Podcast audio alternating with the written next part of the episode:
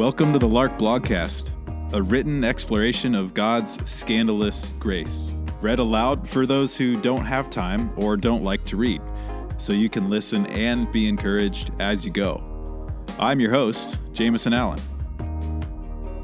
Today, I'm reading Freedom is in Dependence, not Independence, written by me. In my first decade, of pastoral ministry, I have tried to help people see that freedom is not independence. Freedom is in dependence. Freedom is getting used to being human. It seems counterintuitive, but the humanness of humanity is what's at stake. I've found that so much of leading the church and spreading good news is really just helping people get back to being human. Since being human is, by definition, to be dependent, independence derails human life. Weird, right? And deeply ironic. It makes me chuckle when I think about it. People everywhere seem to be hell bent on not needing what they're dependent on. As if the weakness inherent in dependence is somehow a negative thing. It makes about as much sense as a fish trying to figure out how to survive on land. We're trying to be freed from our freedom. Freedom is not becoming someone you're not. This attempt to overcome our humanity is manifested in the way we refuse to be seen, known, and addressed for who we really are.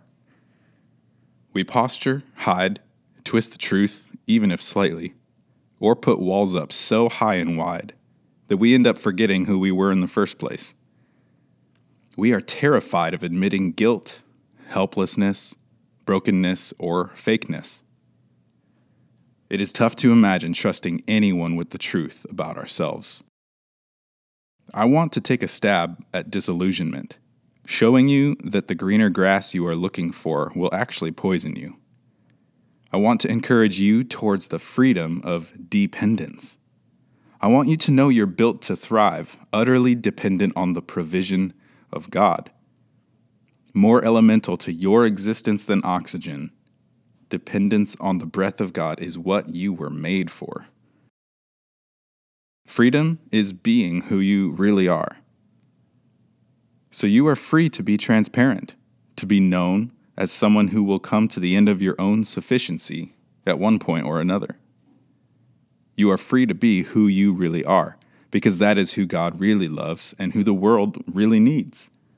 You are free to forsake the endless hamster wheel of becoming something else and improving who God was never dissatisfied with in the first place. Quote, Life takes on a completely different hue once we tell just one person what it is that we've worked so hard at not saying. Yes, all our delusions of grandeur die, but in that case, we can't possibly be disappointed by what we cannot dream of having in life. More than that, our self righteousness dies too. Not only are we capable of seeing ourselves and understanding ourselves and why we did what we did, but we can now understand others as well. I'm ready at long last to take my place among the healers and truth tellers in society. I'm ready now to hold up others as others once supported me. These are the ones who, just like me, need to be freed from the great masquerade that is choking their souls. Like me, they have gone through life with no hope of finding someone they can trust. End quote. These words from Joan Chittister in Radical Spirit stopped me in my tracks. They make the point we're all so fearful of accepting. As Jesus said, the truth will make you free. If the Son makes you free, you will be free indeed. John 8:32 and 36 NRSV. Freedom isn't becoming a better version of yourself. As Russ and Tony like to say on the Larkcast, Jesus didn't come to set you on a trajectory of becoming someone he wouldn't have to die for in the first place. To actually be human is to risk the possibility of rejection by people we shouldn't want to be approved by anyway. Joan Chittister, Radical Spirit. To be who we really are is instead to trust in the God who was never embarrassed or annoyed by our dependence on Him in the first place. Freedom is being more, not less, human. So, whatever you do, start to doubt the idea that you've got to make yourself presentable for God or people. God didn't become what we are so that we could finally level up. He did it to show us that He's not afraid of our humanity like we are. He did it to show us that we don't need freedom from our humanity, but from our illusions of becoming something else. You are free to be seen and exposed in the radiant light of the one who is life and love.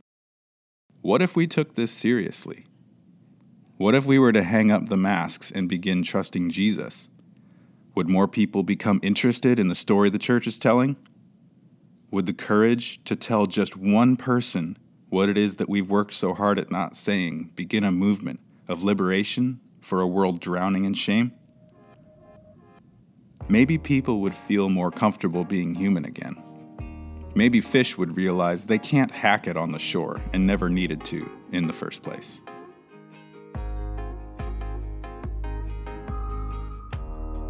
Hey, thanks for listening to the Lark Blogcast. Leave us a review and subscribe for more encouraging content on the regular. If you'd like to dive deeper into the conversation about God's scandalous grace, reach out to us at larksite.com. We'd love to hear your story and your questions. Cheers.